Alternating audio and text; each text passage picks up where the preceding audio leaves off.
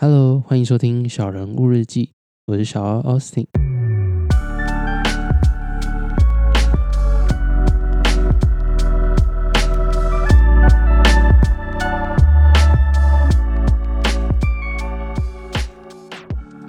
好，那上一集跟 Race 聊完之后啊，又在法林国的 Podcast 上面听到那个访问舰长的那一集，就是也是船员的类似船员的工作啊，然后深深的 感受到，觉得船员这个工作真的是一个蛮变态的事情，就你很难想象说被困在同一个地方的感觉是什么。虽然他是有提到说他们有呃上下班时间啊，但实际上你就算上下班了，也是待在这条船上啊，而且很难感觉很难分的那么仔细。就如果你看到你的朋友还在工作，而且他看起来可能需要帮忙，你不帮他好像也怪怪的。加上 Race 也提到说，其实，在船上过日子啊，比较没有所谓的隐私空间。就即便你有个房间，但还是很难的完全跟外界隔离一阵子。我觉得这真的是太厉害，压力很大。就对我来讲，船员真的是一个压力会很大的工作。像 Race 他有他那天有讲说，其实他有些情绪啊是先放着，然后放着放着，他可能就忘记了。那其实我那天本来想要继续问他，因为我自己觉得。情绪的东西算是蛮特别的，很像你在穿一件衣服，就换一个情绪的时候，看起来像是穿了另外一件衣服，然后那件衣服让你看起来是光鲜亮丽啊，比如说是开朗啊、活泼、开心的，但实际上你本来那一件比较难过、悲伤的衣服，其实说不定没有脱下来，然后就你只是套了一件新的衣服在外面而已。所以我觉得情绪一直都会在，而且身体呢也会用某种的形式。来帮你记住这个情绪，像我自己以前准备大考或是有重要比赛啊、面试啊，当下可能都可以帮自己把状态盯到最好，但其实可能都很紧张，压力都很大。可是只要这件事情一结束之后啊，我就高几率会生病啊、感冒啊，或是头痛之类的。所以对我来讲，情绪跟身体其实算是有点密不可分，而且都会互相影响。讲到这个之前，好像有提到一本书叫做《知识决定你是谁》。他是从反过来的角度来讲这件事情，里面大致上是提到说啊，比较自卑的人啊，常常展现出来的样子，可能像是身体内缩啊，然后讲话音量会比较小，或者是他会越来越小。那这是因为你受到情绪跟你自己定义自己的影响，所以身体才会这样子表现。那所以反过来说，你也可以先让自己的身体先摆出一个有自信的人会有的样子，然后从身体的姿势来改变你的内在认知。所以作者本人他就是这个样子。以前他出一个严重的车祸啊，然后我记得好像是他的大脑中间是没办法连接的，就我们两颗左脑跟右脑中间其实是有一个连接线，然后可以把你的感觉啊，然后知觉全部都交换这个资讯。但他当时是没有办法的，所以他很难去判断他到底是什么情绪。那当时他出了这个车祸之后呢，医生就判断说，诶，他可能连大学都没有办法念完。不过到最后，他却成为一个哈佛顶尖的心理学家，可能是幸存者心态，但就是他办到这件事情了。那我自己后来也有用过类似的方法，就虽然没有办法直接证明说好像表现真的会比较好，但以事后人来讲，那个过程跟结果好像都蛮顺利的。像我之前在面试现在的工作的时候啊，因为这是我第一份正式的工作，所以当时其实算蛮紧张的。不过因为我嗯，丢面试的时间已经很晚了，所以其实没有时间准备。然后就后来心态上有想说，反正我就也去见见世面嘛，就刚刚毕业、刚退伍，去看看这些面试的场合是怎么样。毕竟没有在在这种大场合面试过。然后一到那个场合，人超多。我当时的职缺是二十三个人去面试，然后呢，只要取一个人。那我到那个场合之后啊，就看到一堆看起来。真的是看起来就觉得很厉害的人，然后签到的时候也去稍微去瞄一下别人的学历啊、经历啊，反正要不是硕班就是博班，不然就是什么心理师，不然就是呃有资深工作经验的人。所以我当下签到完就想说，我到底凭什么坐在这边跟人家比？到底要比什么？那紧张的情绪就一直上来，然后在那个关键时刻啊，就想到自己曾经看过这个演讲，然后也许是。就觉得没办法，死马当活马医嘛，我就冲到厕所去，然后把门锁起来，然后关在厕所里面呢，我就摆了一个胜利 V 的手势，很像那个就是双手朝天啊，然后是那种你跑完马拉松之后把手举起来的样子，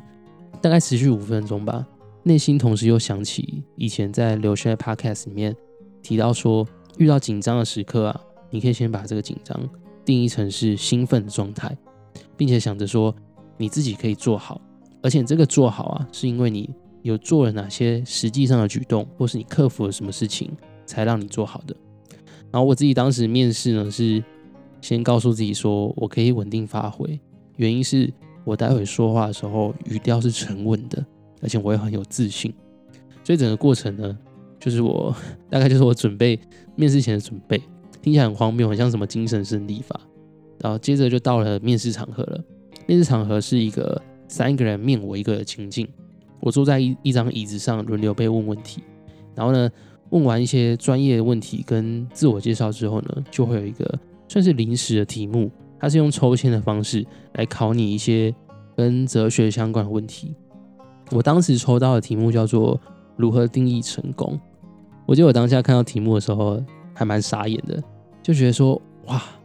这个题目有点难讲，就很像申论题，你知道吗？你可以讲的很好，然后你也可以就讲了一副嗯很笼统的那种感觉。反正你看到的时候就知道自己要瞎掰了，因为这种题目你怎么可能准备？加上你不可能在那边等，在那边想嘛，就他们也不会等你想好再讲，所以就。”抽到的时候，你第一个反应就是要先装，你要装作自己很懂，好像早有准备那种感觉，就是一副会讲出什么大道理来。然后当时我刚好在看一本书，叫做《投资最重要的事》，然后里面呢，他把恐惧跟贪婪这两种情绪描述成钟摆。他说，投资股票人啊，随时都会在这种这两种情绪之间荡来荡去，而且你只要每靠近一个极端。你下次摆荡的力道呢，就会大到让你接近另外一个极端，很像在荡秋千那种感觉。那我其实当下也是心急了，就是不知道为什么就脑袋就闪到这本书，所以也觉得好就是它了，而且你也想不到其他的，所以就想说好，那我就用这样子的概念套到我这一个题目，所以就说了我的看法。然后具体内容是什么有点忘记了，但大致上是说，我认为没有所谓的成功，而且成功跟失败呢。它就像是一个钟摆，然后每失败一次呢，你就会往成功的力道再靠近一点点。所以在下次的经验里面呢，你就越有可能会成功。所以如果你真的想要成功的话，要先学会失败。反正大致上呢，讲这种，其实我当下真的不知道这样算好还是不好。可是因为你就是要讲，你要一直讲，一直讲，一直掰。然后当下面试官呢，看起来是有在点头，所以我就越讲越起劲，然后开始狂掰瞎掰。那最后面试的结果呢？是我成功录取了，而且在二十三个人里面里面是唯一的正取，所以知道的时候也吓了一跳。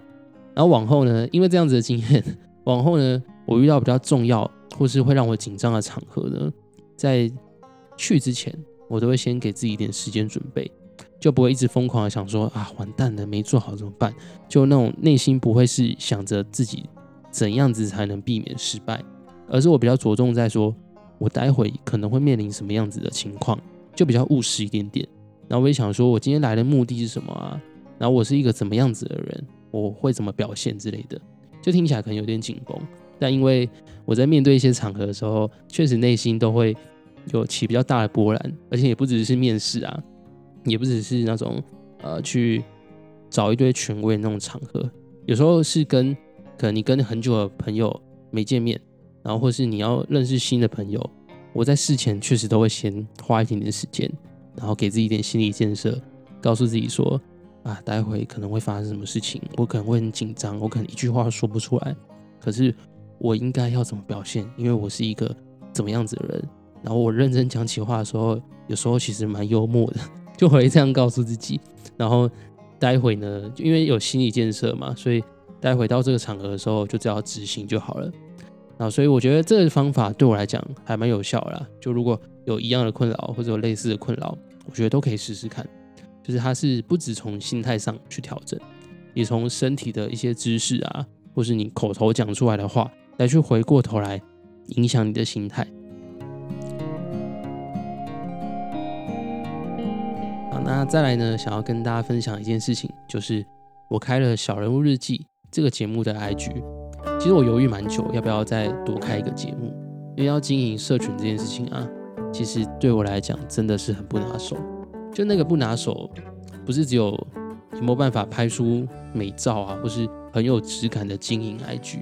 因为本身就很没有美感。然后另外呢，其实我内心一直有个坎，这个坎呢也让我对使用社群媒体这件事情呢，其实会感到很常会感到蛮痛苦的。这样讲其实有点抽象，然后也可能有点怪，但我觉得搞不好会有人一样的感受，就是社群啊，我觉得它是一个分享的地方，它的目的呢是让你的朋友知道说你的生活过得怎么样嘛。可是这个目的啊，其实可以用营造的方式来完成，比如说你想要让你的朋友觉得你过得很好，所以就 PO 了一些你去的很美的地方啊，PO 一些你买的很昂贵的东西啊，或是你跟哪一个名人拍到照片。反正就是社群这件事情啊，我觉得目的呢，那是要分享，而且分享是大于你要记录。因为我觉得，如果你是要记录一件事情的话，搞不好你可以写在日记本啊，不一定要剖出来。不过因为每个人都会有自己的意识嘛，就你会有自己的 ego，所以你会有想要让别人看到的那一面，就会刻意的去营造。我记得以前有一本蛮红的书叫《僧人心态》，里面有提到说，关于自我认同这件事情啊，其实有时候。我并不是我认为的我，也不是你认为的我。我呢，是我认为你所认为的我。听起来老口，对不对？但我觉得他讲的还蛮有道理的。就是他的意思是讲说，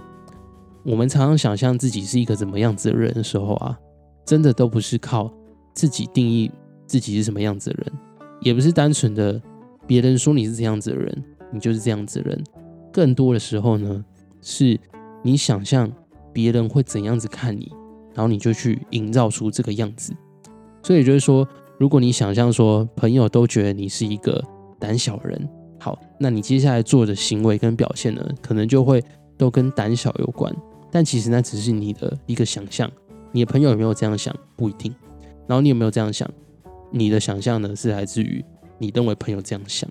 所以听起来有点复杂，可是我觉得蛮有道理的，因为我自己也有这个状况，有时候呢是为了想剖东西而剖东西。像是可能发一首唱歌影片啊，就明明就是吉他没有弹很好，然后歌也是随便录，但就是想要发，然后或者是发一个自己觉得好像做了很厉害的事情的文章，或者吃了什么厉害的美食啊，在这种情况下，我大多不是为了记录此刻的心情，更多的通常都是为了去获得别人的回馈。但听起来这件事情好像也没那么严重，就它的概念像是你看到一个有趣的东西。或是发现一个很酷的东西，你当下想要跟你的好朋友分享一样。可是我觉得同样的事情啊，搬到社群上面，对我来讲就很不一样。因为我分享的对象是不特定的人，是所有 follow 我的朋友都可以看见的。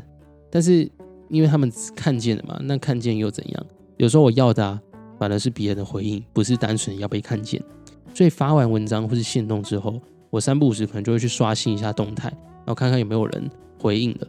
那如果有的话呢？通常其实也只能建立很短暂的交流啦，大概三四句话里面就会结束这个话题了。那如果没有人回呢？我就会检讨自己是不是刚刚分享出来的东西不够酷啊，不够有趣，然后反而会觉得压力很大。总之对我来讲，我觉得整个过程都很消耗。所以我在使用社群媒体的时候啊，自我的意识我觉得有点太强了。那我自己也不太喜欢这个状态。所以还想说啊，那干脆把我自己的 IG 先登出好了。好，那至于为什么要关了一个 IG，然后又创了另外一个 IG，其实是因为我还蛮喜欢写文章的，所以我创了小人物日记的这个 IG。一方面也是想要继续写这些文章，然后因为我喜欢记录自己每个感受跟每个感受之间起伏的那种感觉，我觉得可以帮自己整理出很多情绪。所以每次新集数上架的时候啊。我都会发一篇文章，然后那篇文章通常是当下我很真实的感受，像是跟来宾谈完的收获啊，或是有共感的地方，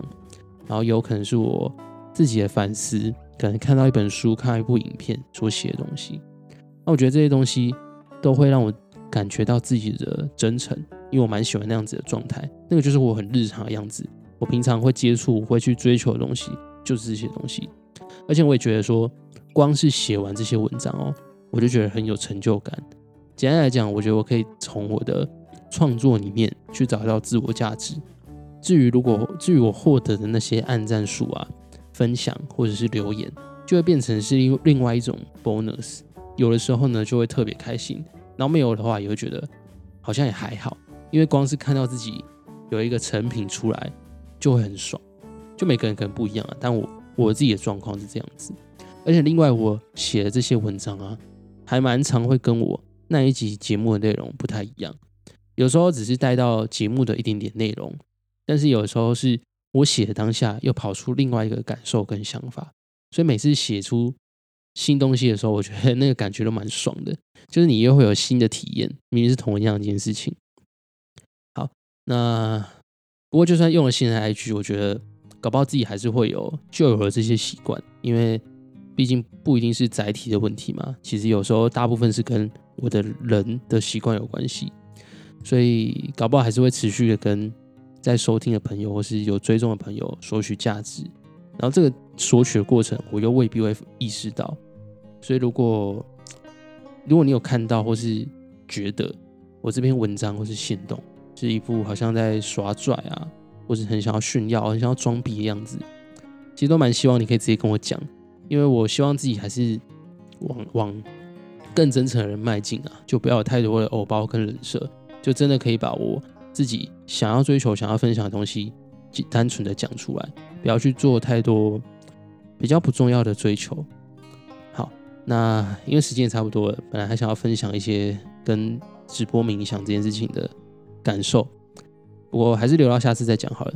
OK，那以上呢就这一集的小人物日记，希望透过我分享自己生活遇到一些困扰啊，跟解决方法，也都可以为你的日常带来一点点的改变。如果喜欢这期节目呢，可以帮我留下五星评论。有想说的话呢，也都可以留言告诉我。每则留言我都会仔细的看。有机会呢，也会在节目里面分享你提出来的议题。你是你生活的创造者，有梦的人一点都不渺小。小人物日记，我们下集节目见，拜拜。